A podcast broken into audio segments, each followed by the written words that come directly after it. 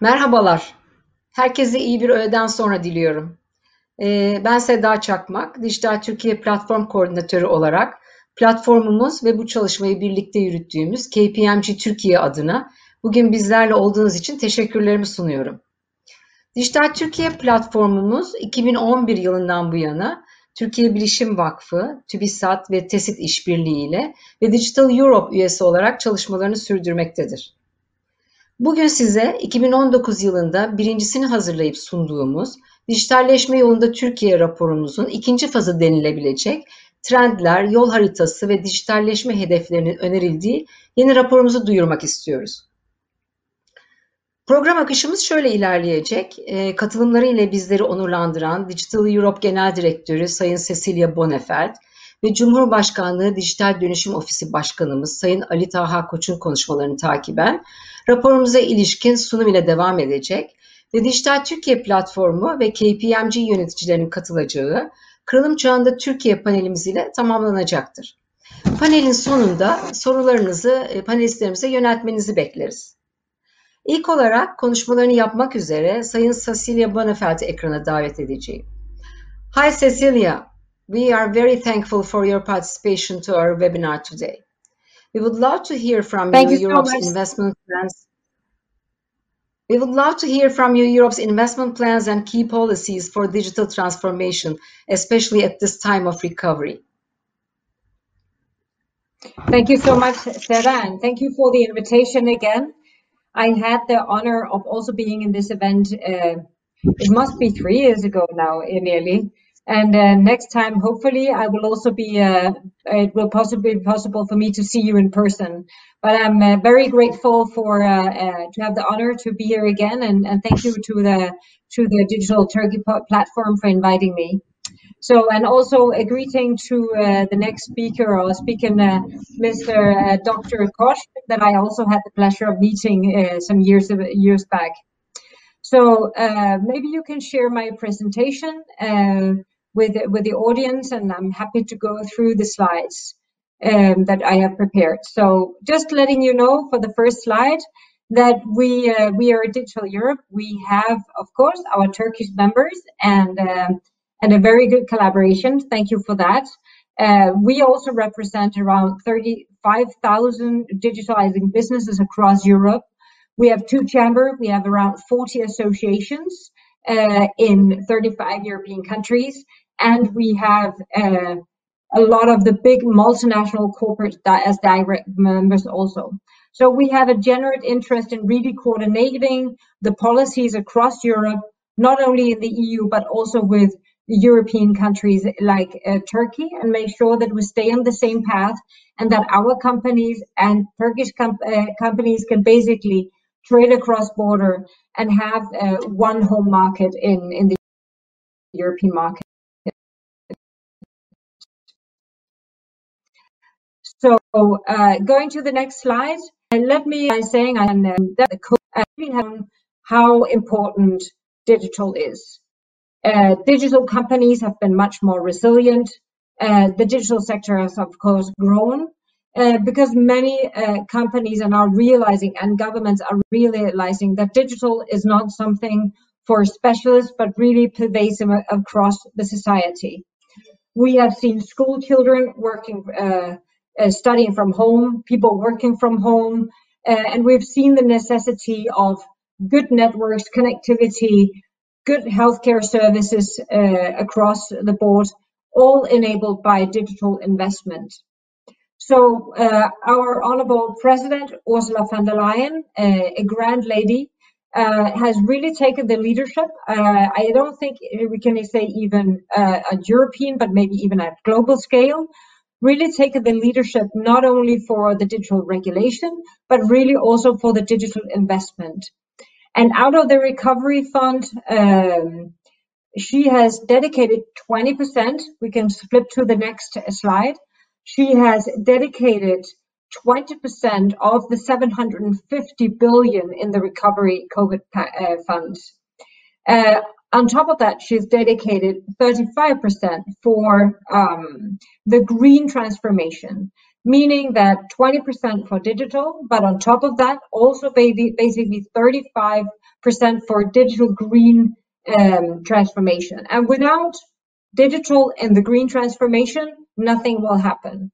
We know that, for example, we can bring down CO2 emission by around 20% by use on AI and artificial intelligence.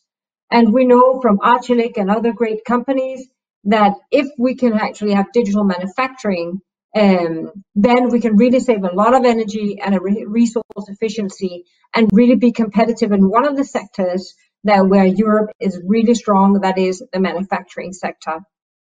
So what we did was trying to be extremely concrete. We defined five main areas of investment. And of course, now it goes to all the EU states to make their plans. And it was just today or tomorrow where all the plans have to be sent to the Commission for review. And we tried to, where should they reach money? And what we were looking at is digital education and skills. I remember from visiting Turkey that Turkey is very strong in STEM skills, and that's fantastic. Keep up the good work. But really investing in digital education and skills. Digital healthcare, of course, it's really been quite amazing to see how important digital healthcare services are for equality in society in a pandemic, but also how important data is. AI and data, so we can predict pandemics, so we can predict cancer, that we can really try to shield ourselves against health issues rather than just waiting until the patient is sick. Digitalizing SMEs and scale up. We have really seen that the SMEs that have been hit hardest by the crisis are the ones that haven't been digitalized. So to have a resilient economy, bringing those hundreds of thousands of SMEs to the next level and into the digital era is of extreme importance. Then, of course, connectivity and infrastructure. It's not about highways. This is about safe and secure infrastructure for everyone in society, also in rural areas. And of course, also for our industries, like for example, digital manufacturing, that needs 5G and other really strong investments to make sure that they can become digital and become leaders. And last but not least, of course, the innovation of Green Deal. Let's not move into what we were before, but really develop here.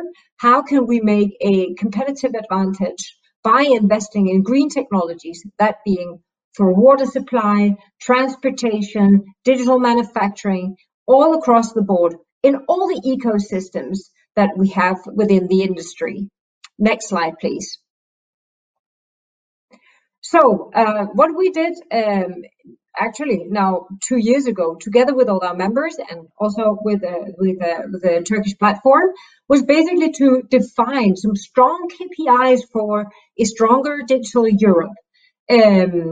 And we basically have a website. So if you want to see these KPIs, very concrete goals that we want to reach by 2030, you can go to our website and you will find the different category from education, green transformation, SMEs, healthcare, etc. And you will find concrete measurements on what we want to achieve. Here you can see, for example, that only 8.4% actually trade across one European border of the SMEs. We want that to reach 30, to have a real common market, not only for the big ones, but also for the small ones. As you see, 80% of school teachers should feel ready to really use and teach through digital technologies.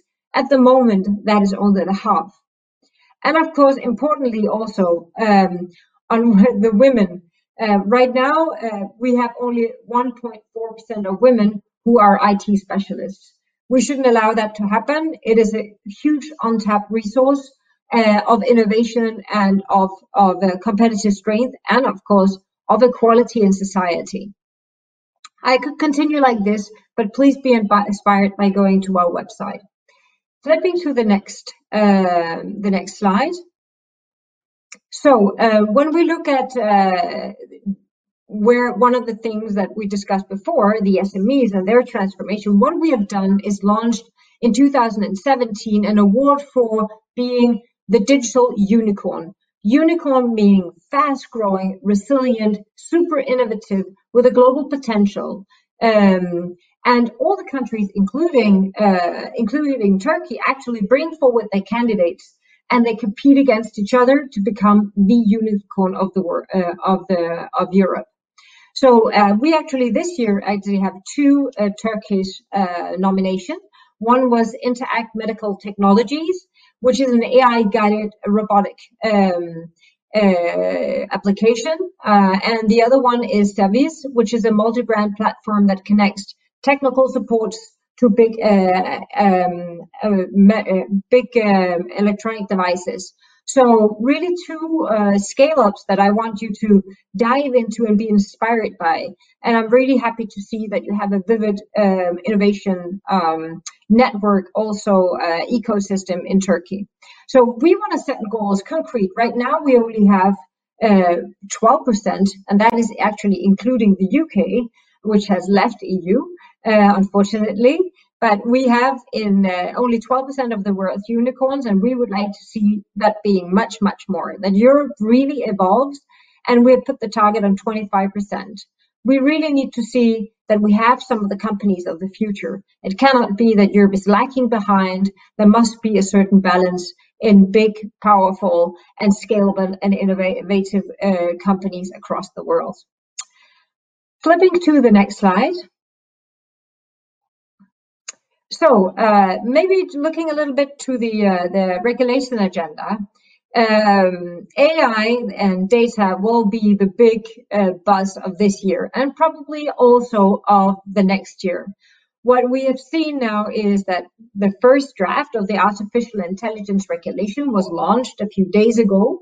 We have the Data Governance Act that really aims to release public data, even more public data, what is called sensitive data, in a way that it's safe and sound, but also talking about data intermediaries, basically making sure that data will be available across the board in Europe, not only for big companies with a lot of resources, but also for SMEs in a secure manner, so they can go to one of these intermediaries and ask for the data and say, I need this data on health, on transportation, but I want to make sure that I'm in compliance with all the regulations, with GDPR, with the security rules, and this is exactly what is done there. And then, of course, the launch of a new association, Gaia X, looking at creating these data spaces and an infrastructure to drive the data economy in Europe.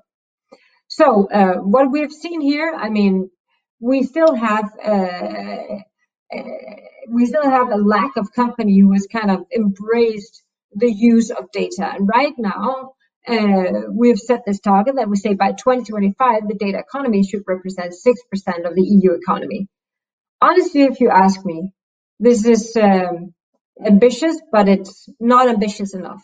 If we don't understand how to use data, how to be sure that we comply with all the rules and regulations, and we don't hamper privacy, well, we will not have an untapped potential of growth and competitiveness that we don't understand the magnitude of. This is really crucial for a society that to develop their strength and their future, their economic future. So we see now that the AI is really, I think the proposal is good. It's still to be analyzed in detail, but it's looking at different risk levels and really looking at artificial high-risk areas to be regulated. So they have unacceptable risk, they have high risk, they have medium risk, and etc. But the two first areas, how can we make sure that we actually regulate that, but without basically stopping all the innovations? And we are working on that as we speak. Next slide, please. So as you see, we have still US and China investing much more than Europe. And it's really something that we want to see changed. This is also why in many of the projects of the resilience plan, AI will be a crucial component and should be a crucial component. Whether that is in manufacturing, green technologies, skills educations, or public sector. And it is one area that we really need to boost. Both this one and the scalability of our companies to make sure that we have harmonized rules and regulations so we can create one homogeneous market for our companies to scale. Let's jump to the next slide. and just look at the 7 principles that we have defined for AI. These are the 7 principles that the high-level group for artificial intelligence that worked on this for 2 years, a double job, I would say, for a while for myself, worked on. And transparency, robustness, diversity, non-discrimination, human oversight, especially in these high-risk areas, and societal and environmental well-being, accountability, privacy, and data governance. These are the 7 crucial principles. And actually, for the companies that are listening in, if you search for Altai, you will find an online platform where you can answer around 100 questions to see, have you really thought of all the things while you develop your AI or while you use your AI to be in kind of compliance with these 7 principles. Next slide, please. So in general, I think we can say that the devil is in the detail and we need to walk the talk. We need to be very concrete on what we do. We would very much like to see a harmonized regulatory market where our companies and unicorns can grow and scale, and that we really enhance the data market in Europe and make sure that we bring the benefit and the growth to the people of Europe. And we would like to see the digital as an enabler for the whole economic recovery, not only for the digital industry. Thank you so much for bringing me in today, and thank you so much for the invitation. I hope to work closely in the future with Turkey also. Thank you.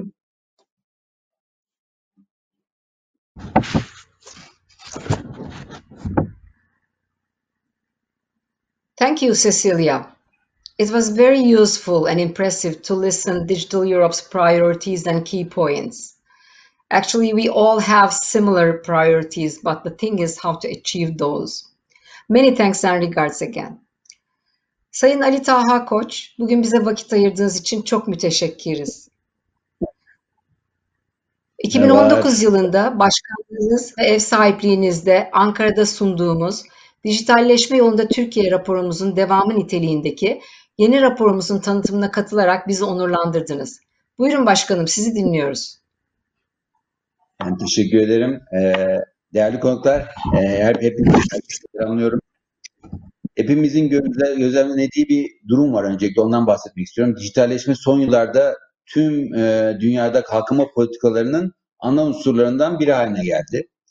5G altyapısından baktığımızda onun yaygınlaştırılmasından siber güvenliğin güçlendirilmesine, devlete geçişten sanayide dijitalleşmenin hızlandırılmasına, veri yönetişim mekanizmalarının oluşturulmasından yeni nesil dijital teknolojilerin geliştirilmesine kadar geniş bir çatıda, geniş bir spektrumda yer alan çalışmalar birçok ülkede politika gündeminin üst sıralarında yer alıyor. Ülkemizde de durum çok farklı değil. Dolayısıyla önümüzdeki dönemde dijitalleşmeden sosyoekonomik anlamda nasıl daha fazla fayda elde edebileceği ülkemizin dijitalleşme ekosistemdeki tüm paydaşlar açısından üzerinde etraflı şekilde düşünülmesi ve sürekli yeni fikirler üretilmesi gereken bir konu.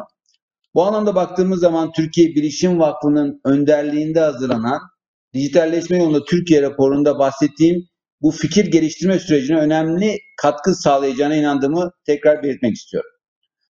Bu bağlamda raporun hazırlanmasında emeği geçen tüm taraflara teşekkür ediyorum. Dijital teknolojilerde kaydedilen gelişmeler bizi sanayi devrimine benzer yeni bir sosyoekonomik yapılanma sürecine taşıdı. Küresel ölçekte devam eden ve yansımalarını ekonomik ve sosyal yaşamın tüm boyutlarında gözlemlediğimiz bu dönüşüm süreci tüm büyük ölçekli dönüşümler gibi bir kazananı, bir nedenlerini ortaya çıkartacak. Biz kazanan tarafta olmak istiyoruz. Esasında bu süreç halihazırda da devam ediyor zaten. 10-15 sene önce var olmayan şirketlerin piyasa değerlerinin bugün geldiğimiz noktada 100 yıllık geçmişi olan firmaların değerlerinin kat be kat üstüne çıktığını zaten hepimiz gözlemleyebiliyoruz. Bundan dolayı dijitalleşmeyi biz ülkemizi geleceğin dünyasında güçlü bir oyuncu olarak konumlandırmak açısından en önemli dinamiklerden ve fırsatlardan biri olarak görüyoruz. Ülkemizde Cumhurbaşkanlığı hükümet sistemine geçişle birlikte doğrudan Cumhurbaşkanlığı makamına bağlı Dijital Dönüşüm Ofisi'nin kurulmuş olması da aslında bu uzun vadeli perspektifin bir yansımasıdır. Ofisimizde yürüttüğümüz tüm çalışmalar için temel aldığımız ilkeler, yerli ve milli teknolojinin geliştirilmesinin desteklenmesi, veriden daha fazla ekonomik değer yaratılması ve dijital dönüşüm sürecinin ülkemize özgü değerlerle harmanlanmasıdır. Kamu sektörü hem bizatihi oluşturduğu ekonomi hem de aldığı kararlarla diğer sektörlerin işleyişini etkilemek gücüne sahiptir. Ve bu da çok önemli bir aktör olmasına sebep olmaktadır. Bu nedenle kamunun dijital dönüşümünün sağlanması ve bu surette etkinliğinin ve verimliliğinin arttırılması tüm dünyada olduğu gibi ülkemizde de dijitalleşme politikaları açısından özellikle çok önem arz etmektedir. Bu bağlamda kurulduğumuz günden bu yana E-Devlet kapısı üzerinde sunulan hizmetlerin sayısını, çeşitliliğini ve niteliğini artırmak üzere yoğun bir şekilde çalışmalarımıza devam ediyoruz. Kamu kurumları, yerel yönetimler, özel sektörlerle işbirliği içerisinde yürüttüğümüz bu çalışmalar sonucunda bugün itibariyle E-Devlet kapısı kullanıcı sayısı 54.3 milyona, platform üzerinde hizmet sunan kurum sayısı 797'ye ve hizmet sayısı da 5.5'e ulaşmıştır. Ofisimize verilmiş başka görevlerden biri de kamu dijital dönüşüm yol haritasının hazırlanmasıdır. Bu görev çerçevesinde uzun dönemli yol haritası hazırlamak üzere başladık. Bu kapsamda öncelikle OECD ile bir dijital devlet gözden geçirme çalışması yürüteceğiz. OECD ile yürüteceğimiz bu çalışmanın sonraki aşamada hazırlayacağımız uzun dönemli stratejinin kurgusunu oluşturma ve bu alanda uluslararası ölçekte benimsenen güncel politikalarla uyumu temin etme noktasında çok faydalı olacağını düşünüyoruz. Kamuda dijitalleşmeyi hızlandırmak açısından önemli gördüğümüz diğer bir husus da biraz önce de Cecilia da bahsetti. Etkin bir kurumlar arası veri paylaşım mekanizmasının oluşturulması. Bunun için de kamu kurumlarının elindeki verilerinin envanterinin ortak bir standartta oluşturulması gerekiyor. Halihazırda farklı kurumların da mükerrer ve çelişen veriler bulunması, bilişim sistemlerinde dil birliğinin sağlanamaması ve veri sahipliğindeki belirsizlikler nedeniyle veri paylaşımında ciddi sorunlar yaşandığımızı görüyoruz ve gözlemliyoruz. Bu sorunları çözmek üzere Ulusal Veri Sözlüğü ve kurumsal mimari çalışmalarına başlattık. Bu çerçevede ofisimiz bünyesinde Veri Sözlüğü portföyü oluşturuldu. Türkiye'nin ilk veri envanteri olacak Ulusal Veri Sözlüğü çalışmaları 3 ayrı fazla gerçekleşecek. Adım adım en sonunda Ulusal Veri Sözlüğümüze ulaşacağız. Ve bu sene sonunda da projenin tamamlanmasını hedefliyoruz. Değerli katılımcılar, bizi izleyen değerli konuklar, dijitalleşme ile ilgili politikaların veriye dayalı yenilikçiliği geliştirmeye odaklandığı hepimizin malumu. Bu süreci besleyen yapay zeka, makine öğrenmesi, bulut bilişim, nesnelerin interneti, blok zinciri, robotik süreç otomasyonu, uç bilişim, kuantum hesaplama ve büyük veri analitiği gibi teknolojiler birbirleriyle ilişki içerisinde ve aynı zamanda birbirini besleyerek gelişiyorlar. Diğer taraftan veriye dayalı yenilikçiliği geliştirme açısından yapay zeka teknolojilerin son yıllarda ciddi anlamda ön plana çıktığını görüyoruz. Ve bu anlamda biraz önce Cecilia de bahsetti. Ne kadar daha Asya'nın ve Avrupa'nın bu işlere para ayırdığını ve kaynak ayırdığını, Avrupa'nın bu konuda ne kadar biraz daha arkada kaldığını gösterdi. Bu nedenle birçok ülke yapay zekaya ilişkin ulusal politika ve strateji belgeleri oluşturup uygulamaya aldılar. Ülkemizin de böyle bir uzun dönemli stratejiye ihtiyacı olduğu hemen tüm paydaşların ortak görüşüydü. Bu çerçevede ülkemizin yapay zeka alanındaki yol haritasını ortaya koymak üzere ulusal yapay zeka stratejisini oluşturmak amacıyla son bir yıldır yoğun bir şekilde çalışma içerisindeyiz. Ofis olarak Sanayi ve Teknoloji Bakanlığı ve diğer bütün bakanlıklarımızla beraber yürüttüğümüz bu çalışmada sona yaklaştık. Strateji belgesinin taslağını hazırlayıp görüş için ilgili kurum ve kuruluşlarımızla paylaştık. Bize iletilen görüşleri de değerlendirip dokümana işledik.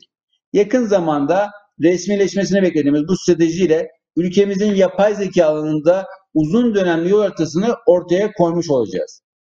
Dijitalleşme sosyoekonomik gelişme için çok önemli fırsatlar sunuyor olmakla birlikte siber güvenlik sorunları nedeniyle bazı ciddi riskleri de beraberinde getiriyor. Bu nedenle bir taraftan dijital teknolojilerin ekonominin genelinde kullanımını yaygınlaştırırken da siber tehditlere karşı etkin koruma mekanizmalarını oluşturmamız gerekiyor. Dijital Dönüşüm Ofisi olarak siber güvenlik çalışmalarına özel bir önem veriyoruz. Bu kapsamda yürüttüğümüz çalışmalar sonucunda bilgi ve iletişim güvenliği rehberini hazırlayıp yayımladık. Bu rehber, kamu kurumlarında ve kritik altyapılarda uygulanması gerekli güvenlik kontrollerini ortaya koyuyor ve bu alanda kendi alanında ülkemizde bir ilk çalışma olarak karşımıza çıkıyor. Rehberin yaygınlaşmasının ardından denetimin mekanizmasının kurgusunu da oluşturmaya başladık. Arkadaşlarım da şu anda denetim mekanizması üzerine çalışıyorlar. Çünkü sadece rehber yayınlamak değil, rehberin uygulandığını da denetlememiz gerekiyor. Bu çalışmaların yanı sıra siber güvenlik alanında yerli teknoloji üretme kapasitesini geliştirmek amacıyla ulusal siber güvenlik ekosisteminin oluşturulması, yerli siber güvenlik ürünlerinin geliştirilmesi ve kullanımının yaygınlaştırılması hedefi doğrultusunda Türkiye Siber Güvenlik Kümelenmesi platformu kurmuş olup ofis olarak bu platformun çalışmalarını da güçlü bir şekilde destekliyoruz. Söz konusu platformun ülkemizin siber güvenlik ihtiyaçlarını tespit edilerek yenilikçi yöntemlerle karşılanmasına ve sektörde sağlıklı rekabet koşullarının sağlanarak yerli siber güvenlik ekosisteminin geliştirmesine ciddi anlamda hizmet edeceğini ve ettiğini düşünüyoruz. Dijital Dönüşüm Ofisi olarak ana misyonumuz Türkiye'nin dijitalleşme çalışmaları açısından katalizör işlevi gören ve bu alandaki çalışmalarda üst seviye koordinasyon ve yönlendirme sağlayan bir kurum olmak. Bir kısmını önce anlattığım çalışmalarımızda bu bakış açısıyla yürütüyoruz. Diğer taraftan şunun da farkındayız ki bu alanda yapılacak çok iş var ve ekosistemin tüm paydaşlarına bu anlamda önemli görevler düşüyor. Türkiye Bilişim Vakfı'nın öncülüğünde hazırlanan Dijitalleşme Yolunda Türkiye raporunun da ülkemizdeki dijitalleşme ekosisteminin bu alandaki rolüne iyi bir örnek olduğunu düşünüyorum. Sayın Ali Taha Koç, katılımınız ve konuşmanız için çok çok teşekkür ediyoruz. Şimdi sözü raporumuzun tanıtımı için hazırlanmasında büyük emeği geçen KPMG Türkiye Veri ve Analitik Bölümünün direktörü, aynı zamanda teknoloji sektörü lideri Sayın Gökhan Mataracı'ya vermek istiyorum. Buyurun Gökhan Bey. Çok teşekkürler Seda Hanım. Değerli konuklarımız ve canlı yayın katılımcılarınıza merhaba öncelikle. Seda Hanım'ın da ilettiği gibi ben Gökhan Mataracı, KPMG'de bilgi teknolojileri hizmetlerinde görev alıyorum. Sizlere yoğun araştırma sonucu oluşturduğumuz raporu sunmak için karşınızdayım. 15 dakikalık bir sunumun ardından sözü değerli panelistlerimize devrediyor olacağım. Çok sağ olun Seda Hanım. Ben sunumla devam edeyim. Buyurun.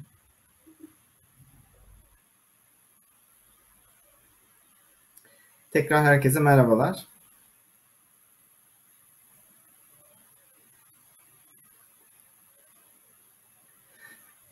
Evet. 21. yüzyıl beklenmedik sürprizlerini beraberinde getirdi. Tüm dünya insanlarına bazı konularda biraz sert uyarılarda bulundu diyebiliriz. Devlet, toplum, iş dünyası için yeni bir yaşam tarzı perspektifiyle hayata başka pencereden bakmamızın gerekliliğini hatırlattı diye düşünüyorum. Değişimin 21. yüzyılda hızına hız katacağını biliyorduk aslına bakarsanız. Ancak birçoğumuz belki de bu kadarını tahmin etmemiştik. Zamanın bıraktığı deneyimlere baktığımızda geçmişte üretkenliğin sıçrama yaşaması için geçirilen zamanın neredeyse bir asır gibi süreler aldığını görüyoruz. Günümüzde ise bu sıçrama noktalarının olgunluğa ulaşması için ve bir sonraki seviyeye geçmesi için sürelerin oldukça kısaldığını, seneler belki de aylar mertebesine kadar düştüğünü görüyoruz.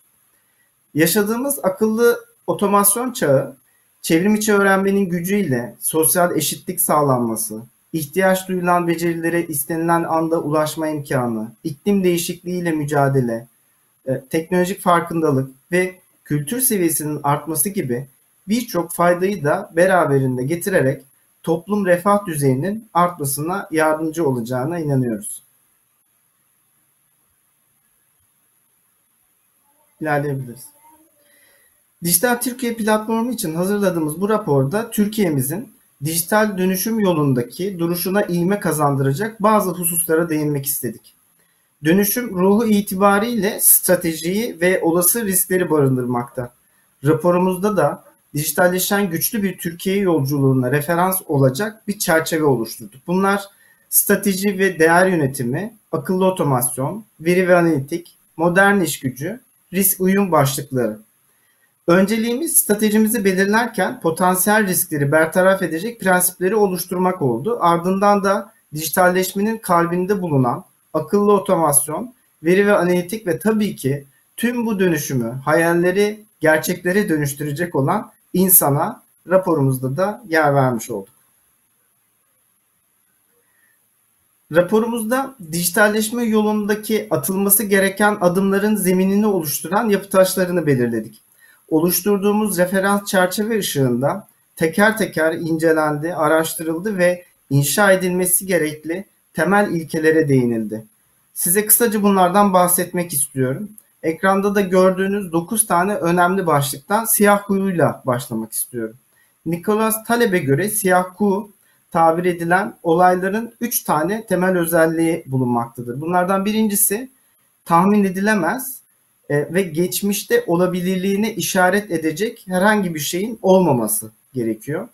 İkincisi olağanüstü etki gücüne sahip olması gerekiyor. Ve üçüncüsü beklenmedik olmasına rağmen olay olduktan sonra ve açık kaçınılmazmış gibi rahatça sebep-sonuç ilişkisini oluşturacak açıklamalar yapılabiliyor olması.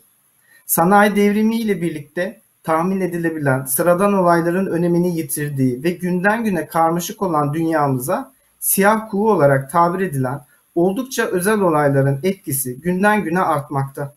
Geçmişten günümüzde dünya savaşları, 11 Eylül 2001'deki Dünya Ticaret Merkezi'ne yapılan terör saldırısı, Sovyetler Birliği'nin dağılması gibi olaylar negatif siyah kuğu örnekleri olarak verilirken internetin yükselişi, Google'ın küresel ekonomiye yayılan başarısı, Microsoft'un kişisel bilgisayar devriminin etkisi, Apple'ın büyük yankı uyandıran ve insanlara olan ilişkiyi farklı bir boyuta taşıyan ürünler üretmesi gibi küresel ölçekte büyük etki yaratan siyah kuğu örnekleri de bulunmaktadır. Çalışmalarımız bize en temelde atılması gereken en önemli adımlardan birinin yeni siyah kuğu örneklerine hazırlık yapılması sonucunu oldu. Önemli toplumda hepimizin avcı toplum, tarım toplumu, sanayi toplumu, bilgi toplumu yani toplum 4.0 diye adlandırmıştık ve şimdi de toplum 5.0. Tarım toplumu ile yerleşik hayata geçen insanlık seri üretim ve sanayileşme çağı sonrasında toplum 4.0 ile beraber internet, bilgisayar işlemci kapasiteleri, nesnelerin interneti ile birlikte birbiriyle bağlantılı iletişim ve tüm bu gelişmelerin insan toplum hayatına etkileri artan katma değerleri deneyimiyle çağa şahit olduk. Toplum 5.0 ile insan ve toplumun daha merkeze alındığı, toplum 4.0'ın üzerine gelişen teknoloji ve bağlı nesnelerin insanlık yararına yönlendirildiği yeni bir akıllı toplumsal dönüşüme vurgu yapılıyor. İnsanın istek ve ihtiyaçlarında dijital dönüşüm ile akıllı faydalar üretmek burada esas alınıyor.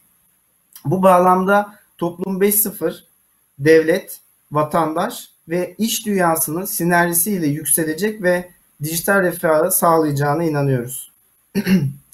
Tabii toplum 5.0'dan bahsederken hemen akıllı şehirler konusu gündeme geliyor.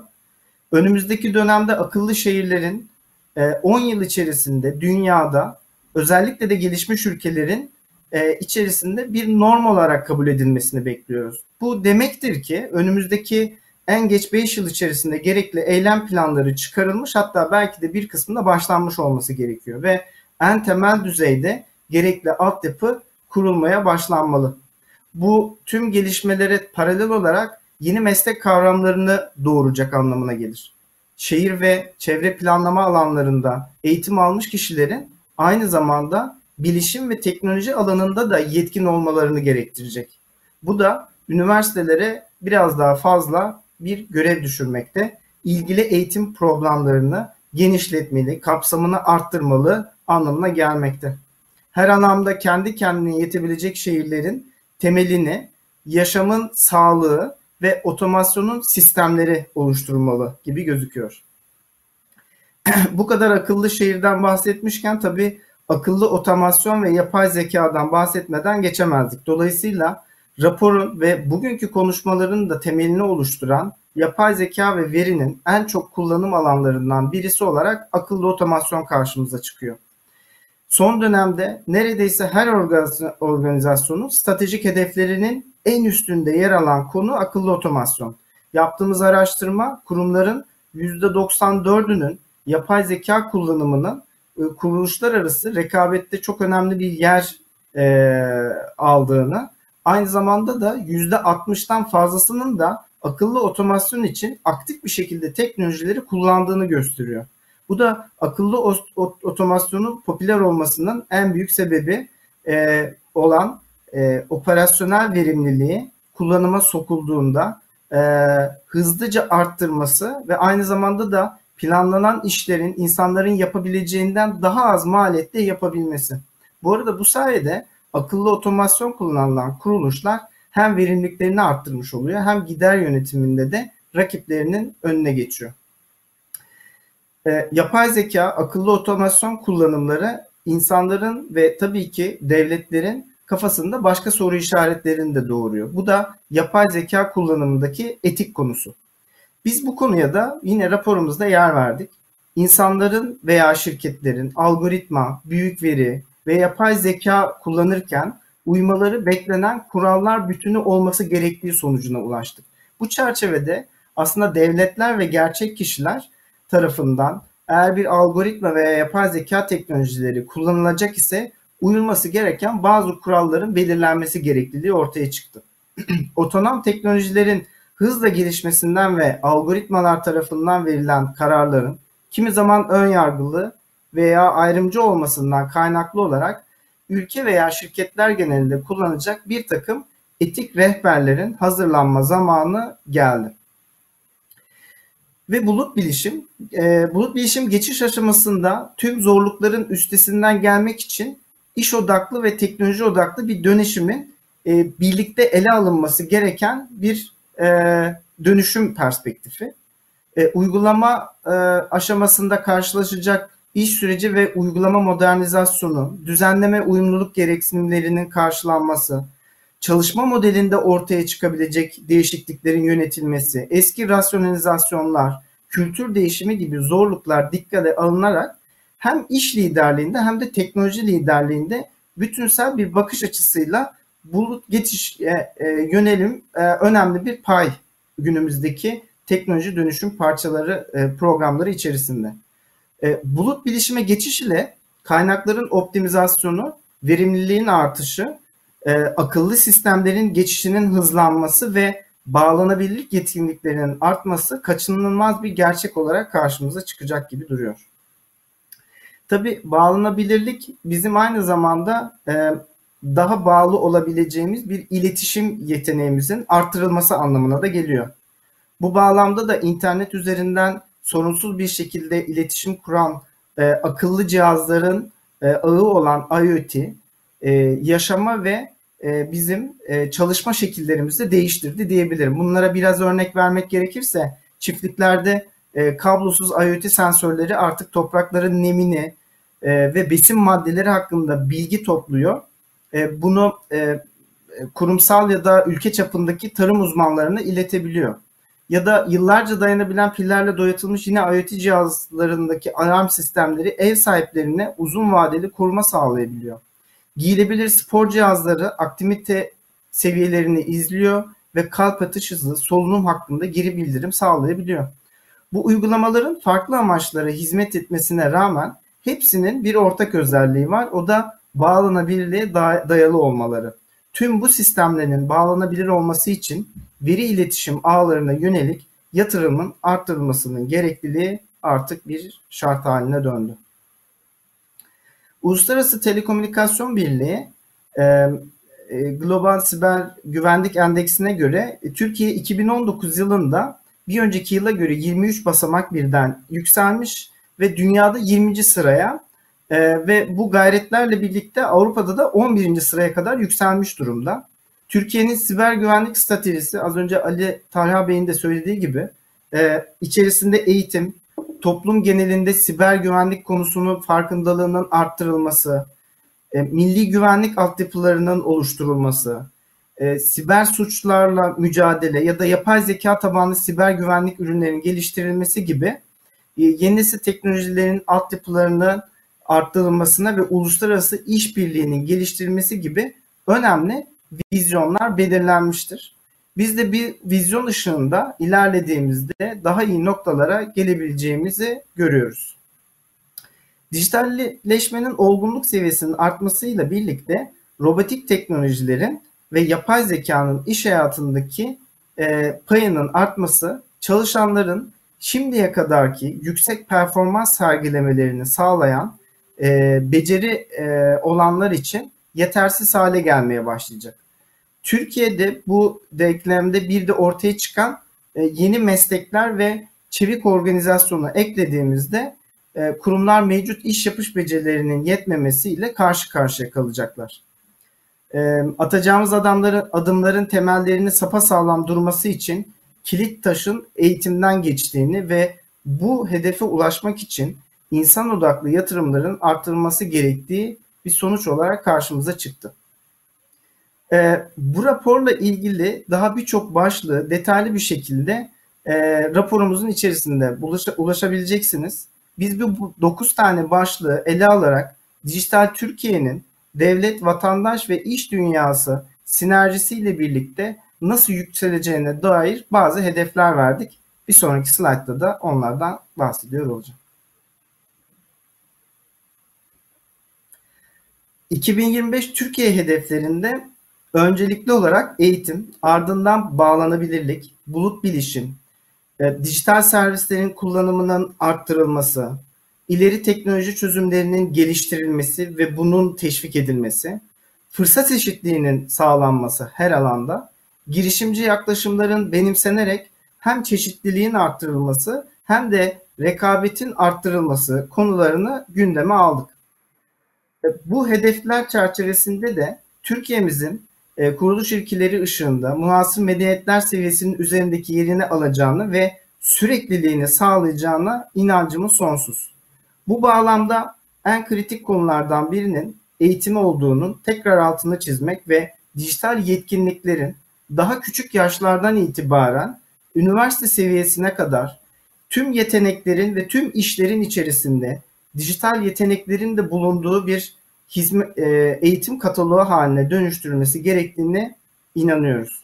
Bu çalışmalar aynı zamanda da modern iş gücünün değişmesine, dijitalleşmek için Türkiye'ye yaratılacak önemli bir insan kaynağı manasına geliyor. Bütün bunların etkisiyle birlikte E-Devlet kullanımının artması, BT sektöründe yüksek orandaki kadın çalışan sayısı, bulut bilişim kullanımının %60'lar seviyesine gelmesi gibi çok net hedeflerimiz de yine bu raporumuzun içerisinde yer alıyor. Bu çalışmamızda yer alan tüm değerli yönetici ve ekip arkadaşlarıma teşekkür ediyorum. Bu hedefler üzerinden üzerimize neler düşüyorsa bunları üstlenmeye hazır olduğumuzu tekrar dile getirmek isterim. Raporumuzun tamamına Dijital Türkiye Platformu ve KPMG Türkiye web sitelerinden ulaşabiliyor olacaksınız. Aynı zamanda da bu lansman sonrasında rapor linklerini siz değerli katılımcılarına iletiyor olacağız. Herkese çok teşekkür ediyorum. Sözü ben tekrar Seda Hanım'a veriyorum. Gökhan Bey, sunumunuz için çok teşekkür ediyoruz. Raporun tamamını Gökhan Bey'in de söylediği gibi Dijital Türkiye Platformu ve KPMG Türkiye web sitelerinden ulaşabileceğiniz gibi katılanlara e-mail vasıtasıyla linklerini tekrar göndereceğim. Ben de hatırlatmak isterim. Ve Kırılım Çağında Türkiye başlıklı panelimize geçiyoruz. Panelin moderasyonunu KPMG Türkiye Bilgi Teknolojileri Danışmanlığı Lideri ve aynı zamanda şirket ortağı Sayın Alper Karaçay yürütecek. Alper Bey, buyurun, söz sizde. Çok teşekkür ederim Seda Hanım. Efendim, Kırılım Çağında Türkiye ne yapacağız, neler bizi bekliyor biraz konuşmak istiyoruz. Bugün isterseniz önce panelistleri tanıtarak başlayayım ben. Sayın Faruk Ezracıbaşı, Dijital Türkiye Platformu ve Türkiye Bilişim Vakfı Başkanı Faruk Bey, hoş geldiniz. Çok teşekkür ediyoruz. Levent Kızıltan, TÜBİSAT Başkanımız. Murat Alsan, KPMG Türkiye ülke lideri. Ve Yaman Tunoğlu, TESİD Başkanımız. Efendim, çok teşekkürler katılımlarınız için. Önemli bir konu. Çok güzel bir rapor hazırlandı. Ciddi bir emek var. Bu raporda bize artık önümüzdeki dönemde Türkiye neler bekliyor, neler olmalı ve bu kırılımda bizler neler yapmalıyız onları işaret ediyor olacak inşallah. İsterseniz hemen ben sorularıma başlayayım. Faruk Bey, sizle başlayalım isterseniz Sayın Başkanım. Biliyorsunuz bu katıldığım panellerin birçoğunda bana şu soruluyor. Bu teknoloji insanlar için değil miydi diye sorular geliyor bana. Evet diyorum, insanlar için de. O zaman neden insanları işsiz bırakın diye bazı yaklaşımlar ve bazı sorular alıyorum. Baktığımızda hakikaten her 10 çalışanın 3 tanesi artık kendini geliştirmek zorunda bu konularda.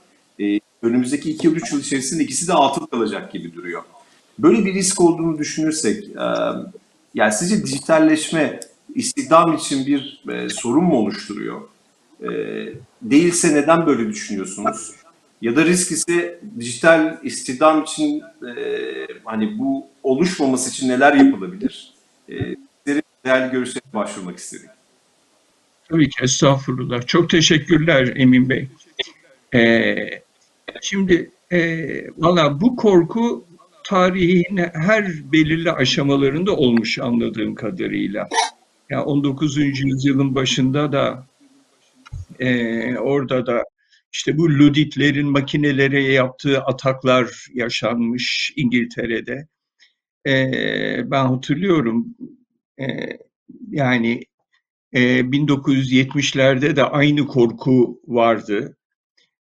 Fakat yani bir şekilde kendini yapı dengeliyor galiba neticede. Yani bunun, benim her zaman bir endişem var. Yani uzun dönemli öngörülerin tuttuğu konusunda benim çok büyük kuşkularım var. Yani gelecek her zaman küçük küçük adımlarla geliyor. Biz belki 20 yıl sonrası için bir takım öngörülerde bulunuyoruz kendimizce ama yani gün be gün geleceğe daha fazla yaklaşıyoruz. Bu gibi korkular da kendilerini zaman içinde dengeliyorlar. Yani her tez kendi antitezini yaratıyor. Hele ki bu disruption'ların, bu kırılımların özellikle ağır bastığı dönemlerde ben öyle 20 sene sonrası için bir takım öngörülerle hareket edip bir takım korkularla uğraşmanın yersiz olduğunu düşünüyorum.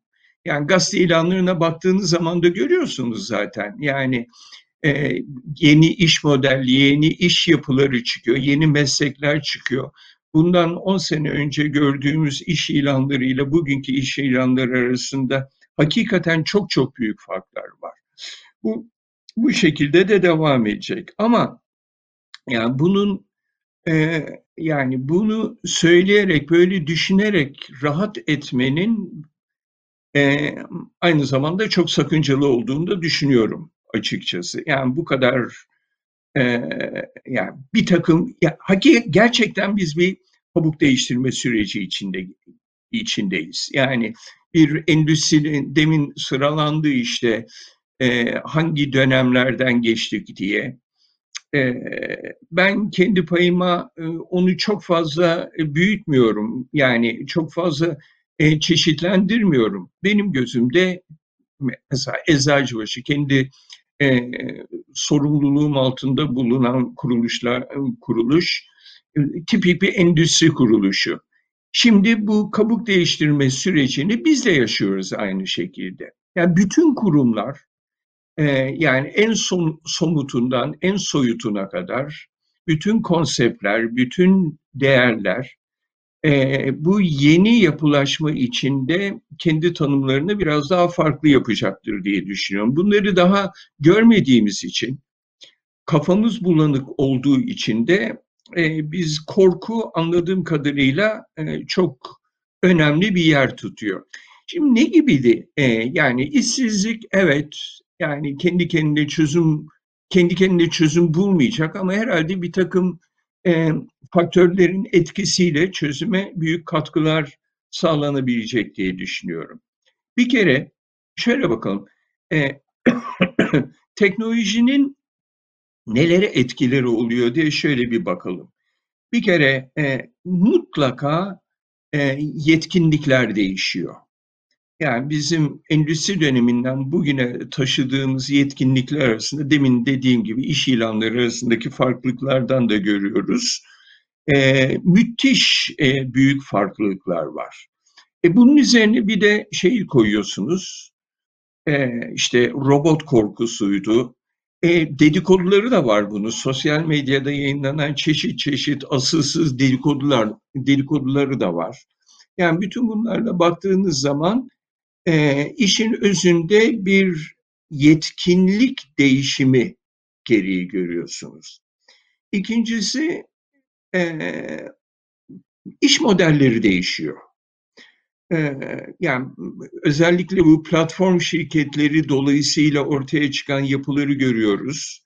Burada da yani meslekler arası akışkanlıklar veyahut çalışma sistemleri arasındaki akışkanlıkların ne kadar yoğunlaştığını, ne kadar farklılaştığını görüyoruz. Benim için çok tipik bir örnektir, hep söylerim bunu. Slovenya'da bir insan kaynakları şirketinin Türkiye'de 1000 tane yazılımcıya dünyanın çeşitli yer, özellikle Avrupa'nın çeşitli yerlerinde ki projelerdeki rolleri dolayısıyla yaptığı ödemeler var. Şimdi bunları biz bir yapı olarak hala değerlendirebilecek durumda değiliz. Bir de tabii sınırlar açılıyor. Çeşitli yani iş gücünün kalifikasyonundan dolayı ortaya farklılıklar çıkmaya başlıyor. Yani iyi bir yetişmiş insan gücünün farklı bölgeler, farklı coğrafi bölgelerde iş bulduğunu görüyorsunuz. Burada da özellikle gelişmekte olan ülkelerin bu işte çok sıkıntı çektiğini görüyorsunuz. Yani örneğin eğitimli üniversite mezunu Orta Doğu ve Kuzey Afrika'daki insanların %30'un işsiz olduğunu görüyorsunuz. Yani ve özellikle yine gelişmekte olan ülkelerde işsiz olmasa dahi bu insanların yani eğitimlerinin hakkını alamadığı yapılarda çalıştığını görüyorsunuz. Yani yine bir örnek vermek istiyorum. Yine gelişmekte olan ülke 10 kişinin 8'i bugün herhangi bir sosyal desteği veya sigortası yok. 6 ila 8 kişi arasında. Yani bunlar hepsi bu kabuk değiştirmenin bir ürünü. Şimdi buna ne yapmak lazım? Ben açıkçası yani bir kere devletlere tabii özellikle önemli bir yük biniyor burada eğitimin güncelleştirilmesi açısından. Yani bundan 10 sene sonrasının iş gücünü hakikaten iyi tespit edebilmek lazım. Yani meslekleri tespit edemezsiniz ama iş gücünü bence çok daha rahat tespit edebilirsiniz. Bugün baktığımız zaman başka bir örnek vermek istiyorum size. Eğitim diyoruz. Çok önemli bir sorun. Ama 13-14 yaşındaki hanım kızların veya özellikle delikanlıların Python bilgisiyle yani edindikleri Python bilgisiyle dünyanın her yerinde projelerde yer aldığını görüyorsunuz. Yani burada eğitim sisteminin de ona göre değerlendirilmesi lazım. Belki çok daha fazla odaklanmış eğitime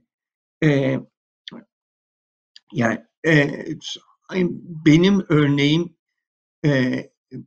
ezbere dayalı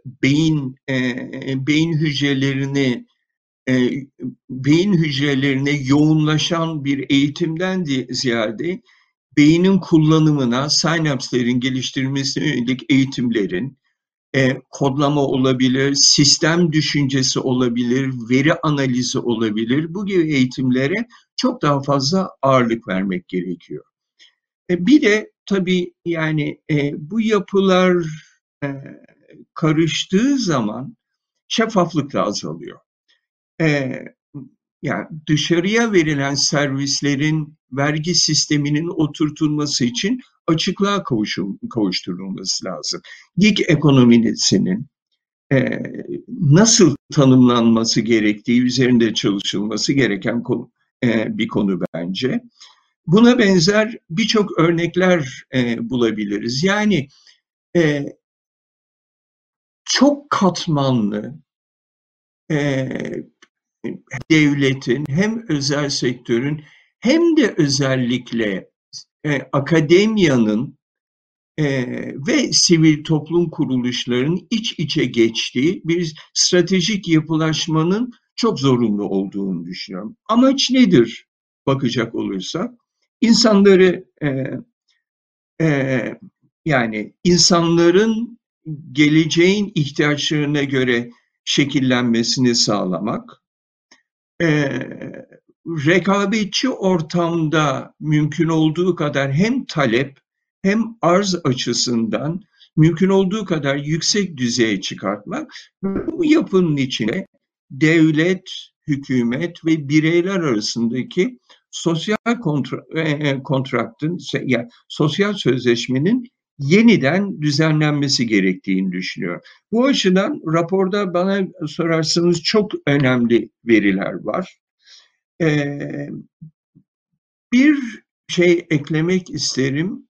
Görüyoruz ki yani coğrafi sınırların gittikçe akışkan olduğunu, Avrupa Birliği de yalnız Avrupa Birliği olarak değerlendiremeyiz, Türkiye'yi de Türkiye olarak değerlendiremeyiz. Bizim standardımızın, ülke standardımızın olabilecek en üst düzeyde olması lazım. Çünkü artık gelişmiş ülkelerin standardı, gelişmekte olan ülkelerin standardı diye bir farklılık yok. İnsan ihtiyacı, yani pazarlar küreselleştikçe insan ihtiyacı, insan gücü ihtiyacı da aynı şekilde artacak. Robotlarda hormon yok. Robotlarda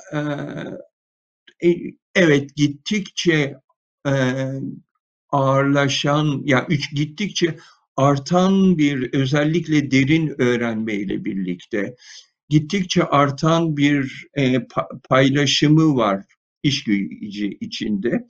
Fakat bütün bu yapılar gene de insan gücünün farklı meslekler çerçevesinde, daha bugün belki de bizim görmediğimiz meslekler çerçevesinde tekrar değerlendirileceği görüşündeyim ben. Yani 10 sene sonrasından korkmayalım ama yarından itibaren adımlarımızı gerçekçi bir şekilde atalım.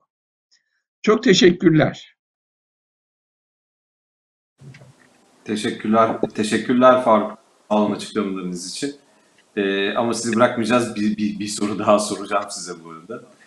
Burada katılımcılar soru sormak isterse chat bölümünde o soruları yazabilirler katılımcılara. Buradaki panelistlere ileteceğiz arkasından. Sevgili Üstadım Levent Bey ile devam etmek istiyorum. Üstadım hoş geldiniz tekrar. Biliyorsunuz son zamanlarda bu emerging teknoloji, yani bu yeni teknolojilerin kullanımı şirketlerde artmaya başladı. Hangi teknolojiler ağırlıklı görüyoruz baktığımızda ise işte yapay zeka konuları, akıllı otomasyon konuları öne çıkıyor. Bizim yaptığımız araştırmalarda böyle gözüküyor. Yani şirketlerin önem verdiği konuların arasında başındaki %94'e biz buna önem veriyoruz demiş. %60'ı da uyguladığını ifade ediyor. Şimdi böyle baktığımızda böyle bir maliyet avantajı da sağladığını da biliyoruz teknolojilerin. Ancak kurumlar içerisinde entegrasyonları konusunda biz de yaptığımız projelerde görüyoruz. Bazı sıkıntılar var. Bu entegrasyonlar nasıl daha uygun hale getirilebilir? Bu konudaki izlenimlerinizi almak istiyoruz üstadım sizden. Çok teşekkürler Alper. Şimdi üstadım falan diyerek böyle ekstra bir sorumluluk yüklüyorsun. Ben doğal bir bilişim sektörü temsilcisi olarak ancak konuşabilirim. Masanın da her iki tarafında bulunmuş birisi olarak. Hem satış tarafında hem de sonra satın alıp onları uygulama anlamında. Burada ben bu dijital lafı ve dijital lafıyla beraber gelen konularda genelde şöyle bir sıkıntı yaşadığımızı düşünüyorum. Bu teknolojinin uyarlanması ve kullanımında da benzer şekilde karşımıza çıkıyor. Şimdi dijital transformasyon dediğimiz zaman ortada sanki böyle bir mucizevi şey var ve o böyle işte bulut teknolojileriyle, yapay zeka ile falan gelecek ve bir anda o iş yerini dönüştürecek. Yani dönüştürmekten de kastımız nedir? Aslında iş yerlerinin de, bireylerin de temel ihtiyaçları aynı. Verimlilik, verimli çalışmak. İş yerleri verimli çalışırsa daha karlı, daha üretken yerler oluyorlar. İnsanlar da verimli çalışırlarsa daha fazla iş gücü çıktısı üretebiliyorlar. Şimdi dijital transformasyon böyle bir sihirli sözcükte değil. Ama böyle anlatılınca ve burada da Alper'cim siz danışmanlık şirketlerinin çok büyük rolü oluyor tabii ki. Çünkü danışmanlık şirketleri de bu hizmetlerle kendilerine verimlilik sağlıyorlar parasal kaynaklar anlamında. O yüzden de belki bu işe şöyle yaklaşmak lazım. Biz dijital dediğimiz zaman olayı acaba ikiye bölerek bakabilir miyiz? Ve sonrasında da bunu entegrasyona vesaireye bağlamak adına bunu söylüyorum. Dijitalleşme ve dijital dönüşüm. Şimdi dijitalleşme aslında herhangi bir iş yerinin, bir işletmenin, kamu kurumunun dijitalleşme yoluyla verimliliğini artırma yönünde yapmaya çalıştığı şey. Ve bunu istisnasız bütün işletmelerin bir şekilde gerçekleştirmesi gerektiğini biliyoruz. Çünkü zaten kendi pazarlarında, kendi sektörlerinde bile rekabet ederken bunu yapmamaları demek bir müddet sonra o iş alanından çekilmeleri anlamına geliyor. Ama dijital transformasyonun, dijital dönüşüm dediğimiz asıl dönüşüm tarafının büyük ölçüde bir iş modeli değişikliğini de beraberinde getiren bir şey olduğunu da göz ardı etmemek lazım. Ve bu bizim karşımıza böyle bir anda gelmedi. Şimdi startuplarla ilgili biliyorsunuz bu unicorn olma yolunda şöyle bir venture capital'ların söylemleri var. Bu işler diyorlar ki önce gradually olur, böyle hafif hafif, sonra yavaş yavaş olur, sonra bir anda uçağa gider, exponentially olur, yükselerek gider. Şimdi dijital transformasyon bizim karşımıza böyle gelmedi. Eğer bir 30 sene gerisine gidersek, benim yaşım müsait olduğu için gidebiliyorum. Yani 94'lerde işte internet, DARPANET'ten dönüşüp çıkıp arkasından Mozilla'lar vesaireler, browser'lar çıkıp da sonra ilk e-iş modelleri çıktığında Amazon'du, Expedia'ydı vesaireydi. Biz bu dijital dönüşümün o zamanki versiyonunu gördük diyelim. Sonra 2000 yılına gelinceye kadar çok hızlanarak geldi. İşte dot-com crash'lar falan filan. Hemen onun arkasından biz bu sefer e-dönüşüm dalgasını gördük. Yani e-işler e-dönüşüm dalgasına döndü ve bu aşağı yukarı bir 10 sene kadar bizi taşıdı. Sonrasında startuplar işin ruhunu değiştirmeye başlayınca ve yerleşik şirketlerin yapmakta oldukları, üretmekte oldukları ürün hizmetleri bir anda çok farklı şekillerde sunmaya başlayınca bu sefer bu dijital transformasyon kavramı daha iyi insanların kafasında yer etmeye başladı. Yoksa zaten işte e-işti, e-dönüşümdü, bununla beraber gelen dijitalleşmeydi, bunları görüyorduk. Burada aslen şuna çok dikkat etmek lazım. Bütün bu ekonominin, bütün bu değişim ekonomisinin temelinde Faruk Bey'in de konuşmasında söylemiş olduğu şekilde insan çok önemli bir unsur.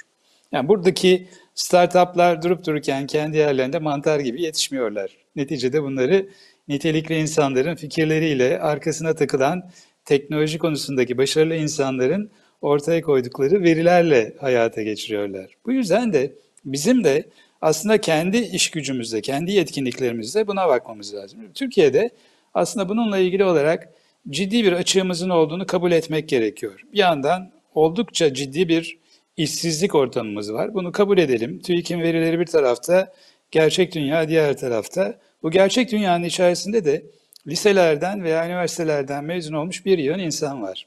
Bu insanların bir şekilde Amerika'da örneğini gördüğümüz, Çin'de yaşadığımız, Avrupa Birliği'nin hep arzuladığı 3. çerçeve programları Dijital Kompas diye geçiyor, Dijital Pusula.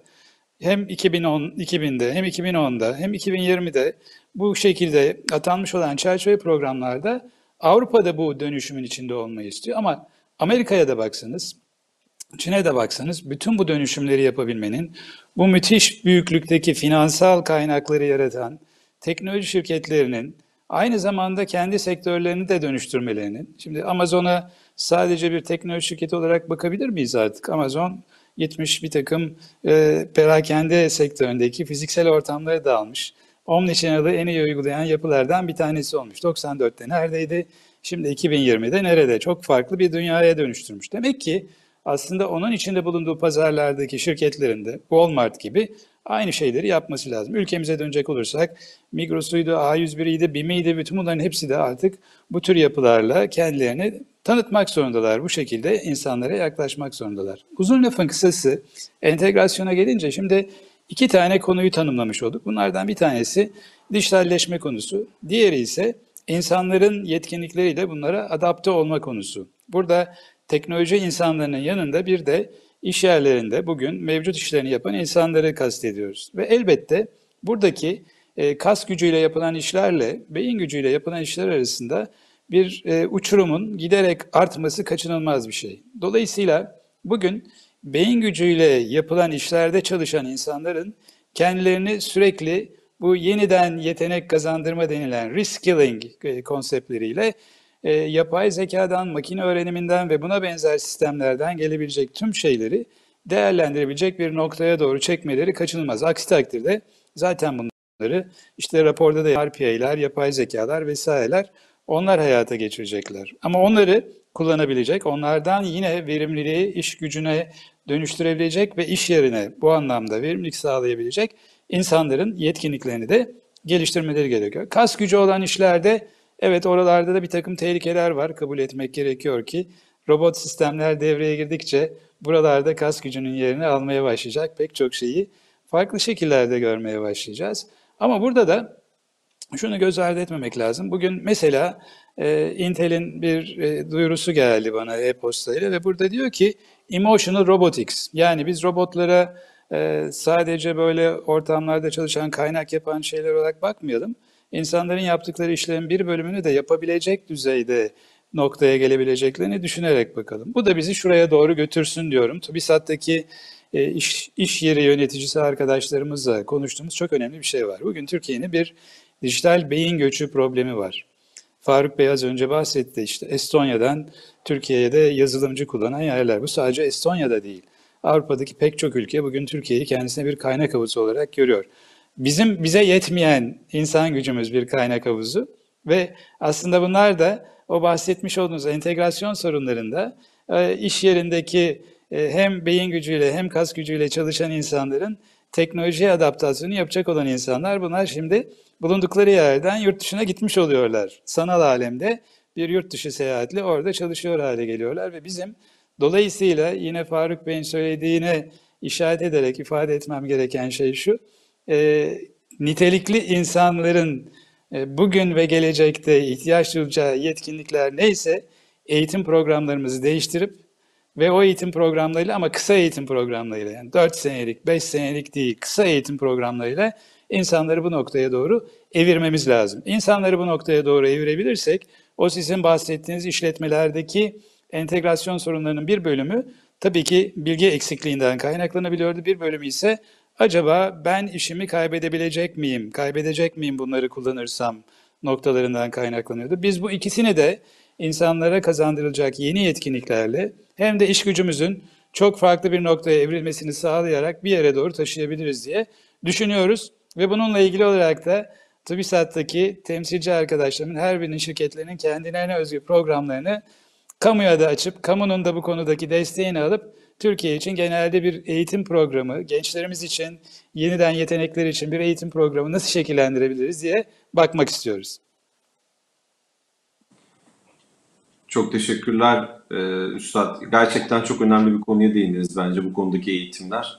Biliyorsunuz pandemiyle beraber artık üniversite eğitimleri tartışılıyor. Bu konuyla ilgili de biz KPMG olarak birkaç araştırma yapmıştık ve sosyal medyada da paylaştık bunları. Artık bu kadar uzun eğitimlere ihtiyaç var mı? Daha spesifik ihtiyaçlar olmalı, daha spesifik eğitimler olmalı diye de konuşuyoruz. Çok güzel nokta dediğiniz, çok teşekkür ediyorum. Bir sonraki sorumu aslında Murat Bey'e iletmek istiyorum.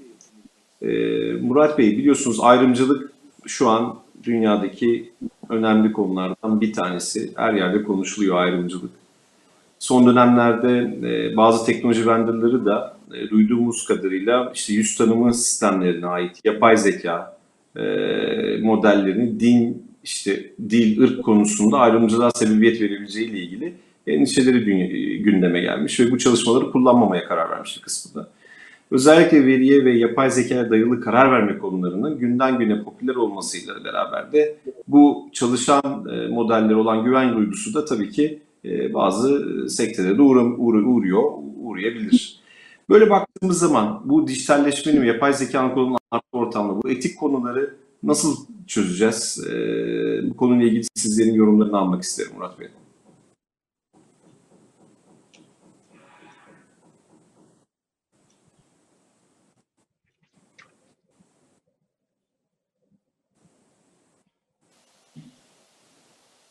Murat Bey'in sesi geliyor mu arkadaşlar? Hayır. Şimdi açtım. Çok pardon. Şimdi nasıl Alper? Geldi. Şimdi başlanacağız. Kusura bakmayın. Yok estağfurullah. Peki. O zaman tekrar edeyim. Zor sorunun bana geldiğini düşünüyorum Alper. Öncelikle. Yani bir tarafı yapay zeka, bir tarafı etik. Geliyor mu sesim Alper? Geliyor. Geliyor. Tamam. Okey. Şimdi önce yapay zekayla ilgili birkaç cümle söylemek istiyorum. Biliyorsunuz bu PC teknolojisi geliştiğinde işte Microsoft'un, HP'nin, Dell'in burada önemli işler yaptığı dönemlerde geçen bir podcast'te dinledim. Oluşan şirketler, ortaya çıkan şirketler 4 trilyon dolarlık bir değer yaratmışlar. Daha sonra arkasından internet şirketleri geldi. Bunlar biliyoruz işte Facebook gibi, Twitter gibi, Google gibi şirketler. Bu şirketlerde 10 trilyon dolar civarında bir şirket değeri yaratmışlar. Şimdi buradaki rekabet ve gelişmeler önümüzdeki 10 yıl içinde yapay zeka şirketlerinin yaklaşık 50 trilyon dolarlık bir şirket değeri ortaya çıkartacağını söylüyor. Yani hem PC devrimini hem internet devrimini kat kat aşacak önemli bir gelişme var hepimizin önünde. Yapay zekanın tabii bir numaralı hedefi insan zekasını yakalamak. Hatta geçmek. Bu da uzun süre tartışılmış.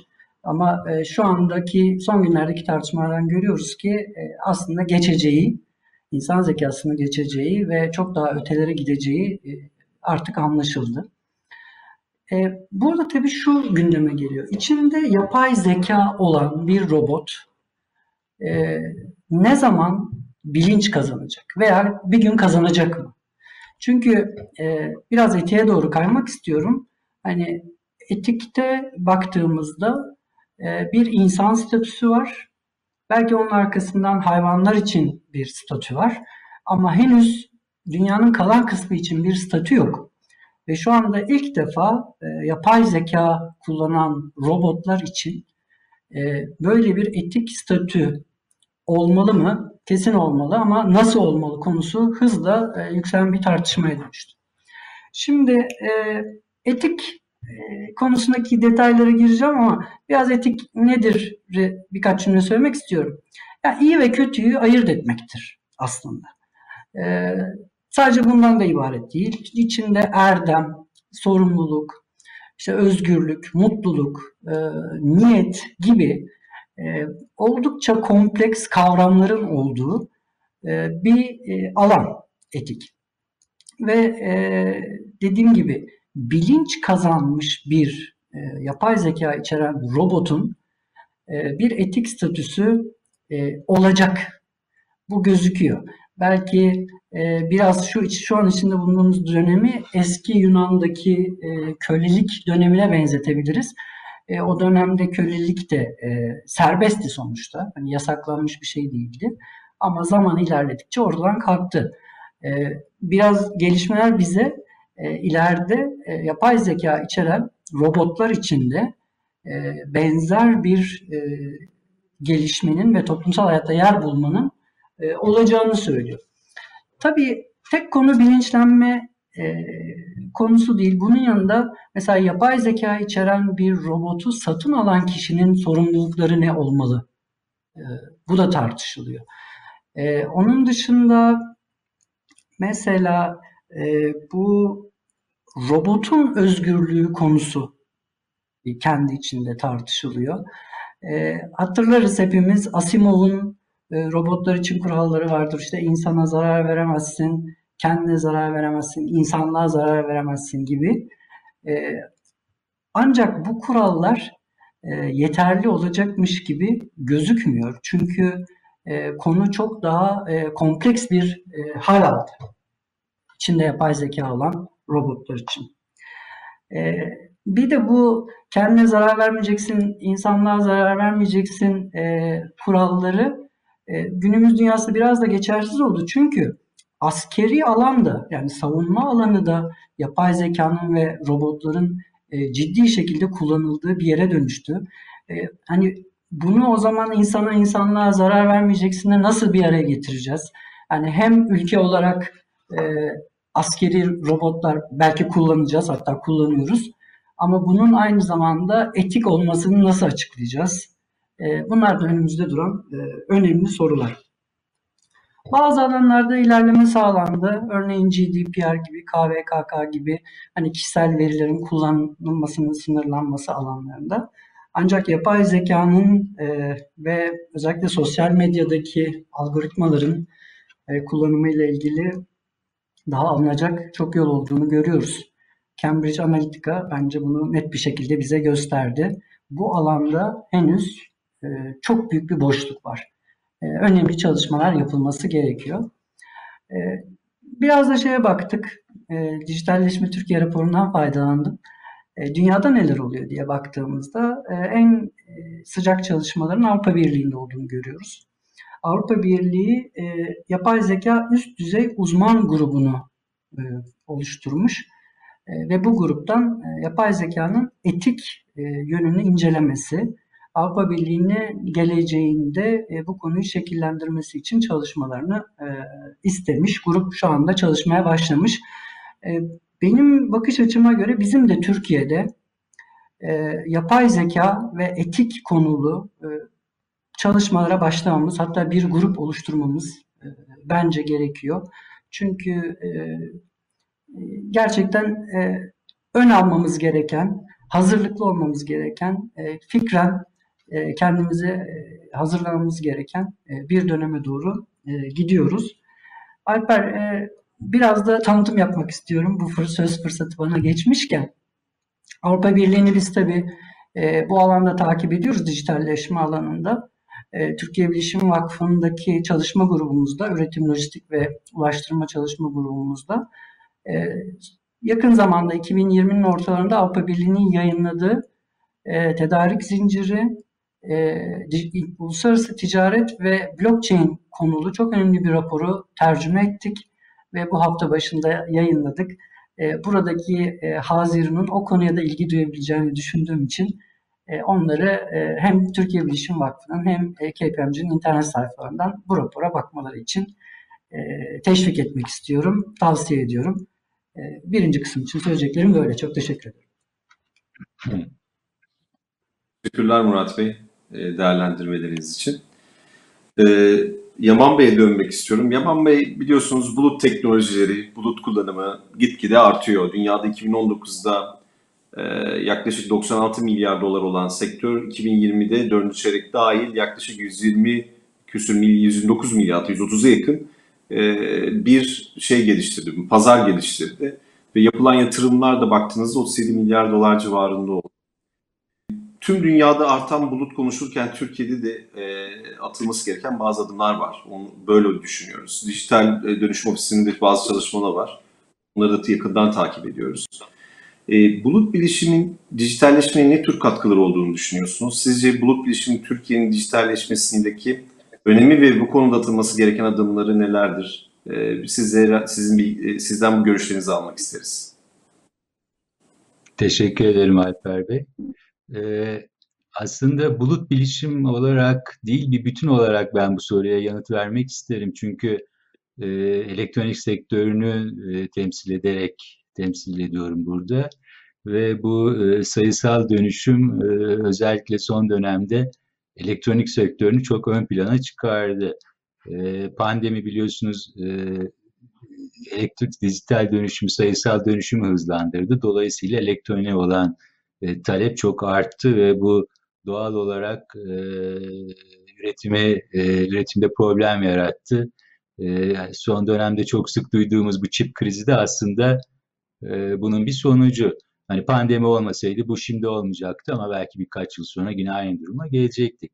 Bulut bilişim aslında hani tabii bu son sorunun gelmesi bir bakıma benim işimi kolaylaştırıyor. Çünkü sağ olsun Faruk Bey, Levent Bey, Murat Bey çok önemli konularda çok güzel bilgileri verdiler. Ben onları sonuçta tekrarlamak istemiyorum ama birkaç noktada doğal olarak onların söyledikleriyle paralel şeyler söylemek durumunda kalacağım. Şimdi raporda da çok iyi anlatılıyor. Aslında Faruk Bey de çok güzel söyledi. Dijital sayısal dönüşümden temel amaç insanın iyiliği. Yani insanın daha rahat, daha huzurlu bir şekilde yaşaması, ekosisteme daha az zarar vermemiz.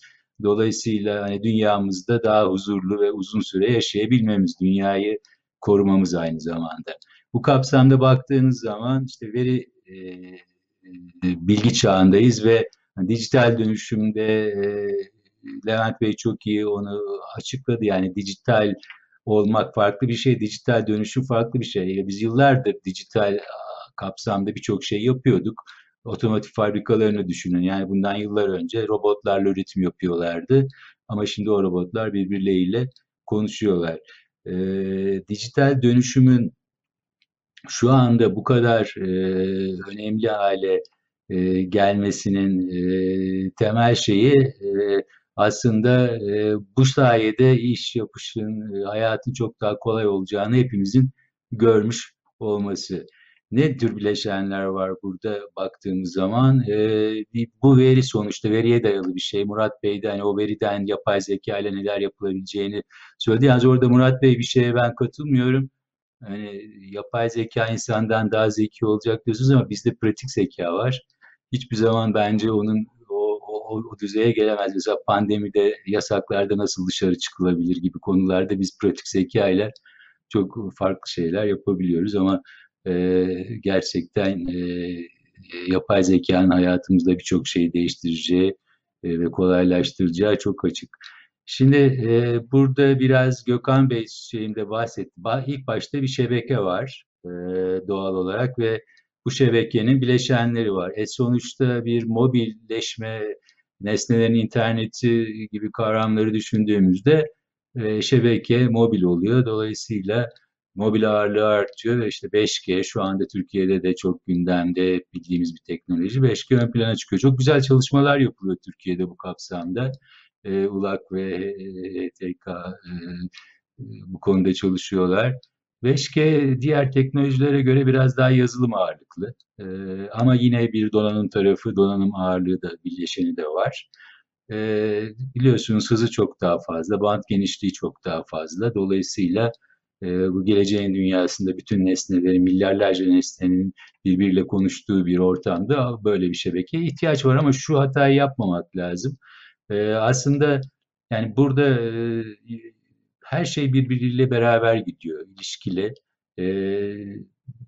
Bu koordinasyonu çok düzgün bir şekilde sağlamak lazım. Yani mesela 5G'de ileri gidip sonra fiber altyapınız iyi değilse o bir işe yaramaz. Elektrikli araç yaptınız, şarj edemez, şarj istasyonlarınız yoksa beklemek zorunda kalıyorsunuz. Şarj istasyonlarınız var ama şehrin trafoları kaldırmıyorsa beklemek zorunda kalırsınız. Yani bütün bu şeyler bir koordinasyon içinde yapılması gereken işler. 5G'de de öyle. Yani şu anda 5G'nin işte önümüzdeki dönemde henüz hazır değil, hazır olmaması bir eksiklik değil. Şu andaki şebekelerde bizim yapmak istediğimiz şeylerin büyük çoğunluğunu yapmaya yeterli. 5G sadece çok daha hızlı olduğu için bir takım belki otonom uygulamalarda gerekli olacak ama şu anda nesnelerin interneti kapsamında birçok şeyi biz mevcut şebekelerle, hatta 2G şebekelerle bile yapabiliyoruz. 5G'den sonra ne geliyor? Verinin dağıtımı, yani işte bu nesnelerin interneti dediğimiz ve birçok sensörden oluşan, birbiriyle konuşan bir yapı. Aslında hani elektronik artık tek bir sektör olarak görmek de mümkün değil. Hani biz TESİD olarak Türk Elektronik Sanayicileri Derneğiyiz ama aslında artık her sektörde elektronik bir alt bileşen olarak var. Dolayısıyla herkes TESİD'in üyesi olabilir. Farklı bir paradigma, farklı bir dönüm noktasından geçiyoruz. Özellikle bu noktada bence hani biraz da tabii böyle bir değişimlerin olduğu, paradigma değişimlerinin olduğu zamanlarda bir fırsat da doğar. Türkiye için önemli bir fırsat bu. Çünkü yapılacak çok şey var. Özellikle bu nesnelerin interneti, yani verinin toplanması kapsamında. Bu tarafta çalışan firmaların, yani elektronik ve yazılım ve donanım tarafında çalışan firmaların kendilerini göstermeleri, belli bir noktaya ulaşmaları için iyi bir fırsat. Çünkü herkes sıfır, yani herkesle aynı noktada başlıyoruz. Dünyada da yeni. Bu kapsamda ben aslında yani elektronik sektörü ve Türkiye açısından bu kısmı çok önemli görüyorum. Hani yazılım çok önemli, hep ön plana çıkarılıyor. Tabii ki yazılım çok önemli ama o yazılımların çalışacağı donanımlar, hem işte bulutta var, birazdan ondan da bahsedeceğim. Hem uç noktalarda var, işte bu edge computing, uç bilişim dediğimiz şey. Hem de sensörlerin kendileri. Dolayısıyla donanım da önemli. O yüzden burada ciddi bir fırsat var. Bunun için ne yapılabilir? İşte işbirliği ve iletişim. İletişim çağındayız. Birbirimizin ne yaptığını öğrenmek çok kolay. Onu öğrenmeliyiz. Birbirimizle iletişim içinde olmalıyız. Bütün firmalar, sadece elektronik firmaları değil, tüm sektördeki firmalar birbirleriyle bir yakın ilişki içinde olup bu çözümleri beraber nasıl yapabiliriz diye düşünmek durumundalar. Bu dağıtıldıktan sonra işlendiği yer, sizin sorunuza böyle bir uzun şeyden sonra sorunuza gelmiş oluyorum. Bulut tarafı. Şimdi bulut tarafı aslında biraz daha kolay gibi geliyor. Yani bulut niçin gerekli? Raporda da öyle bir hedef var. %60 gibi galiba hazırlanan raporda. Bulut ölçeklemeyi yani hızlı bir şekilde büyümeyi sağlıyor bu tür uygulamalarda. Ölçek ekonomisi açısından önemli. Güvenlik açısından önemli. Ama burada tabii şimdi veriyi düşündüğümüz zaman, hani yapay zekadan Murat Bey bahsetti. Biz bir dönem kısa süre sonra insandan daha zeki olacak dedi. Orada hani yapay zekanın çalışma mekanizması veri. Sonuçta öğretiyorsunuz. Aynen bir insan gibi bir takım bilgileri veriyorsunuz. Onları eğitiyorsunuz, öğretiyorsunuz. Ciddi bir veri şeyi var. Ali Taha Bey Başkanımız da bahsetti. İşte onun için bir standart düzenliyor. Olunca şey tabii çok önemli hale geliyor. Yani bu bulut teknolojisinin de bir şekilde, yani parça parça değil, daha konsolide olması, ciddi bir enerji tüketimi var. Hani yeşil enerji diyoruz sonuçta, o yüzden yani bazı okuyorum ben yurt dışı ülkelerde bu merkezleri deniz kenarına kuruyorlar çünkü soğutma daha kolay oluyor. İşte güneş enerjisinden yararlanıyorlar o bilgisayarları çalıştırmak için. Yani gerçekten bu kadar çok veri olunca ciddi bir de gereksinimi oluyor. Enerji gereksinimi oluyor. Bunu da temiz enerjiyle karşılamak gerekiyor. Yani bulut teknolojilerinde, yani Türkiye'de belli bir noktaya geliyoruz. İyi şeyler yapılıyor. Bence burada çok problem yok. Esas fırsat, bence tekrarlıyorum, bu nesnelerin interneti tarafında. İşte Türkiye'de 6.000 tane teknoparklarda firma var. Bunların çoğu bu tür, bu bir şekilde buna dokunan, farklı sektörler olsun, sağlık, işte ulaşım, tarım, ama hep nesnelerin internetine dokunan uygulamalar geliştiriyorlar. Bunların birlikte çalıştığı zaman ciddi bir şeye ulaşabiliriz, bu ekosisteme. Ve Türkiye için hani bu teknolojik ürün ihracatını %3'lerden, %4'lerden daha yukarıya çıkarmak, cari açığı azaltmak gibi temel problemlerimizi iyileştirmek açısından da çok faydalı olur diye düşünüyorum. Bir ironiyi söyleyerek tamamlamak istiyorum. Fazla uzatmak istemiyorum. İkinci turda söylerim. Gökhan Bey toplumlardan bahsederken işte avcı toplayıcı toplum, sonra tarım toplumu oldu, yerleşik toplum haline geldi dedi. Şu anda biz de yerleşik toplum haline geldik pandemi sayesinde. Fakat hani Faruk Bey'e sorulan soruyla da paralel olarak aslında bu dijital dönüşüm sonrasında birçok şeyin, insanların yaptığı, kas gücünün gerektirdiği birçok şeyi makinelerin yaptığı bir dünyada belki insanlar gerçekten biraz daha az hareketli olacaklar, daha yerleşik olacaklar. Yani tarım toplumuna benzer bir oraya geri dönüş gibi bir durumla karşı karşıya kalacağız. Ama Faruk Bey'in söylediği gibi mutlaka yapılacak başka şeyler olacak. Bir şekilde insanoğlu bunu da dengeli bir şekilde halletmenin yolunu bulacak. Teşekkür ederim. Yaman Bey, çok teşekkür ederiz detaylı açıklamanız için. Şimdi ben aslında katılımcılara aynı soruyu sormak istiyorum. Kısa kısa mümkünse cevaplarınızı almak istiyorum. Biraz evvel Gökhan Mataracı, Türkiye'nin bu 5 yıllık hedefleri içerisinde, raporun içerisindeki bazı örneklere verdi 5 yıllık hedeflerle ilgili. Bunların yapılması için bizim ne tür adımlar atmamız lazım? Yani bu hedefe ulaşmak için neler yapmamız lazım diye sormak isterim. Faruk Bey, başkanım isterseniz siz de başlayalım tekrar. Sizde kalmış Faruk Bey galiba. Ay, her dakika bunu yapıyorum, kusura bakmayın. Alper Bey, yani o kadar güç değil. Yani bu ortak uzun dönem, yani uzun dönemli birlikte hazırlanacak. Yani özel sektör kurumlarının temsilci TK'lar ve devletin ve akademiyanın birlikte yapacağı uzun dönemli stratejilerden geçiyor. Ama burada gerçekten bu üçlünün birlikte çalışmasının zorunlu olduğunu düşünüyorum ben. Bazen biz bu konuda biraz özürlü oluveriyoruz. Yani kısa dönemli politik gerçeklere kendimizi kaptırıveriyoruz ve olayın ucu kaçıyor. Yani bunların çoğu uzun dönemli ama nasıl diyeyim, flexible olmamız, esnek olmamız gereken, yani detayıyla takip edilmesi gereken çalışmalar sonuç olarak. Yani ne diyeyim, bir sürdürülebilirliği sağlayabilmek lazım. Biz yani ben aşağı yukarı bundan 25 yıldır neredeyse bu işin içindeyim. Birçok rapor hazırladık. Bu raporlar gerçekten çok güzel raporlar oldular ama maalesef rafa kalktılar. Yani sistemler artık o kadar karmaşık oldu ki, yani bir devlet kendi başına bu işlerin altından kalkamaz. Mutlaka farklı destek kurumlarının yardımına ihtiyacı var. Bunun da sürdürülebilir olarak devam ettirilmesi lazım. Bu çok da zor bir şey değil aslında.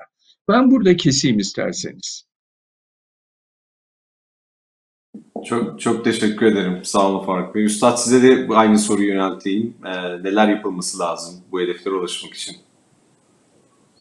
Aynı soruyu sorarsan aynı cevabı alabilme olasılığın çok yüksek. Ama yine de farklı bir tarafından şöyle yaklaşmaya çalışalım. Biz bu konuyu bir otobana benzetecek olursak, kamunun burada yapacağı şeyin aslında otobanın gerçekleşmesi olduğunu düşünmek gerekiyor. Ama kamu kendisi de o otobanın üzerinde sürüş zevkini tatmak istediği zaman ve bunu küçük araçlarla değil de tırlarla ve kocaman araçlarla yapmaya kalktığı zaman özel sektörün burada yapabilecekleri konusunda sıkıntılar ortaya çıkmaya başlıyor. Kamunun aslında temel görevi bu bahsedilmiş olan projeler veya teknolojiler veya bunları uygulamaya yönelik stratejiler konusunda yolun yapılmasına soyunmak. Ama kendi başına bu işleri yapma konusuna girişmek olmamalı. Bizim özel sektör temsilcileri olarak çok uzun yıllardan beri söylemeye çalıştığımız şey budur. Teknoloji uygulamak farklı bir şey, teknolojiyi kullanmak farklı bir şey. Kamu teknolojinin yolunu yapsın, kullanımını özel sektörün girişimci ruhuna bıraksın. Ama tabii ki özel sektör bununla ilgili yapacağı şeylerde de regülasyonlara uyumlu bir düzen içerisinde olsun. Demek ki iki tane şeyden bahsediyoruz. Birisi otoyol yapılıcılığı, ikincisi de oradaki trafikle ilgili olan konulması gereken kuralları koyabilmek. Teşekkürler Levent Bey, sağ olun. Çok teşekkür ederim. Bence çok iyi bir örnek oldu. Teşekkürler. Murat Bey, neler yapılması lazım? Biz ne görüyoruz KPMG Türkiye olarak? Alper, önce şunu söylemek isterim. İyi durumdayız. Bence bunu tespit edelim. Ben kariyerimi hep KPMG'de geçirdim. 26. yılındayım. Bu 26 yıl boyunca özellikle bankaları ve telekom şirketlerinin denetlenmesinde çalıştım. Ve şunu hep izledim müşterim olan şirketlerde. Gerçekten vizyoner bir şekilde şirketlerimiz, bu bahsettiğim sektörlerde ama diğer sektörlerde bence benzer yatırımları yaptılar. Bu öncü sektörlerde teknolojiye ve insan kaynağına, bunu kullanacak insan kaynağına hiç aralık verilmeden sabırlı bir şekilde sürekli yatırım yapıldı. Ve Türkiye şu anda hani bankacılık ve telekomünikasyon sektöründe dünyayla kafa kafaya diyebiliriz. Diğer taraftan devletimiz de Türkiye'deki altyapı yatırımlarını özellikle Sayın Başkanımız da anlattı. E-Devlet tarafındaki yatırımları, yine maliye tarafındaki yatırımları iyi bir şekilde yaptı. Yani dünya standartlarına yakın diyebiliriz. Özellikle koronada da halkımız, Türk halkı inanılmaz hızlı bir şekilde dijital müşteriye dönüştü ve bu teknolojileri daha da yoğun bir şekilde kullanmaya başladı. Yani hem kamu, hem özel sektör şirketlerimiz, hem de halkımız aslında teknolojiyle barışık. Bu büyük bir avantaj. Dolayısıyla iyi bir yerdeyiz. Onu söylememiz lazım. Ama biraz Faruk Bey'in söylediğinin altını çizeceğim. Biz bazen bu konsantrasyonumuzu kaybedebiliyoruz. Başka alanlara kayabiliyoruz. Oysa bu konu dikkati dağıtmaya gelmez bir konu. Yani bizim sürekli hiç dikkatimizi kaybetmeden bu alana yatırım yapmamız, eğitime, altyapıya, şirketlerimize çalışmalarında teşvikler vermemiz, onları bu yolda formda bir şekilde götürmemiz lazım. Dolayısıyla ben Türkiye'deki halkımıza bu çalışmalar konusunda güveniyorum. Yaman Bey pratik zekayı, yapay zeka yapamayabilir dedi. Bence o taraf da Türkiye'den çıkabilir. Yani Türkler o teknolojiyi geliştirebilir. Yapay zeka da pratik zeka diye. Güveniyorum Türk halkına. Olabilir. Güzel. Yaman Bey, size vereyim sözü bu konuyla ilgili. Siz neler yapılması gerektiğini düşünüyorsunuz? Bence Faruk Bey'in, Levent Bey'in ve Murat Bey'in söyledikleri yapılmalı. Son olarak bana sorunca benim işim yine çok kolaylaştı. Evet. Ben birkaç şey ekleyeyim bu şeye. Şimdi hedefleri düzgün koymak lazım bir kere. Yani gerçekçi hedefler koyup o hedefleri tutturmak lazım ki bir şeyler yaptığınızı hissedin ve daha planlı, motive bir şekilde devam edin. Bakın Cecilia'nın raporunda Avrupa'da veri ekonomisi %6-7 gibi bir şey vardı. Hatta kendisi onu açıklamak durumunda kaldı. Niye bu kadar düşük koyduk diye. Yani gerçekten tutulabilir hedefler koymak lazım. Türkiye, çok katılıyorum Murat Bey'e. Aslında güçlü bir sanayiye, güçlü bir Mesela finans sektöründe belki dijitalleşme tarafında bütün dünya ile yarışacak bir noktadayız. Çok güçlü bir sanayimiz var. Aslında ekonomik olarak daha ileriye gitmek için yetişmiş iş gücü açısından iyi üniversitelerimiz var. Ama tabii ki Faruk Bey'in ve Levent Bey'in belirttiği planlamalar yapılmalı eleman yetiştirilmesinde. Burada aslında en önemli nokta koordinasyon oluyor. Yani herkesin, bu tek başına yapılacak bir iş değil. Sonuçta herkesin ne yapacağını, nereye yapacağını çok iyi bilmesi ve birbiriyle ilişki içinde çalışması lazım. Gerçekten Levent Bey'in söylediği gibi otoyol yapması gereken onu yapacak. Onun üzerinde uygulamaları, arabaları yapacaklarken onu yapacak. Burada bir geçişkenlik olmaması lazım. Dijital dönüşümü aslında bir iki yönü var. Onu özellikle hani bir önceki belki soruda söylemem gerekirdi ama burada tekrar belirtmek istiyorum. Dijital dönüşüm deyince şimdi şöyle bir şey düşünün. Yani sanayiyi bir tarafa bırakın, ticaret yapan bir firmayı düşünün. Bunu dijital olarak yaptığı zaman, e-ticaret yeteneğini kazandığı zaman bir kendi açısından dijital dönüşümü sağlamış oluyor. Ya da bir ürün üreten sanayiden bir örnek verelim. Mesela bir beyaz eşya firması, dijital fabrika, işte Arçelik örneği verildi. Çok güzel bir şekilde hem enerji tasarrufu yaparak hem verimli bir şekilde o üretimi yapıyor.